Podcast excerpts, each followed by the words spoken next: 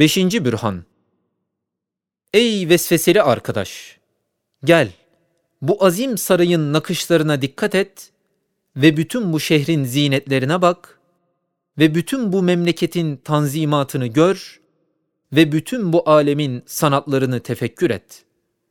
İşte bak, eğer nihayetsiz mucizeleri ve hünerleri olan gizli bir zatın kalemi işlemezse, bu nakışları sair şuursuz sebeplere, kör tesadüfe, sağır tabiata verilse, o vakit ya bu memleketin her bir taşı, her bir otu, öyle muciz numa nakkaş, öyle bir harikulade katip olması lazım gelir ki, bir harfte bin kitabı yazabilsin, bir nakışta milyonlar sanatı derc edebilsin. Çünkü bak bu taşlardaki nakşa, her birisinde bütün sarayın nakışları var. Bütün şehrin tanzimat kanunları var. Bütün memleketin teşkilat programları var.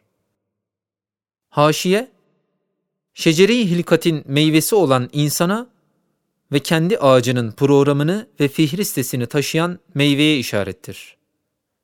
Zira kalemi kudret, alemin kitab-ı kebirinde ne yazmışsa, icmalini mahiyeti insaniyede yazmıştır. Kalemi kader, dağ gibi bir ağaçta ne yazmışsa, tırnak gibi meyvesinde dahi derc etmiştir. Demek bu nakışları yapmak, bütün memleketi yapmak kadar harikadır. Öyleyse her bir nakış, her bir sanat, o gizli zatın bir ilannamesidir, bir hatemidir. Madem bir harf katibini göstermeksizin olmaz. Sanatlı bir nakış, nakkaşını bildirmemek olmaz. Nasıl olur ki bir harfte koca bir kitabı yazan, bir nakışta bin nakşı nakşeden nakkaş, kendi kitabıyla ve nakşıyla bilinmesin.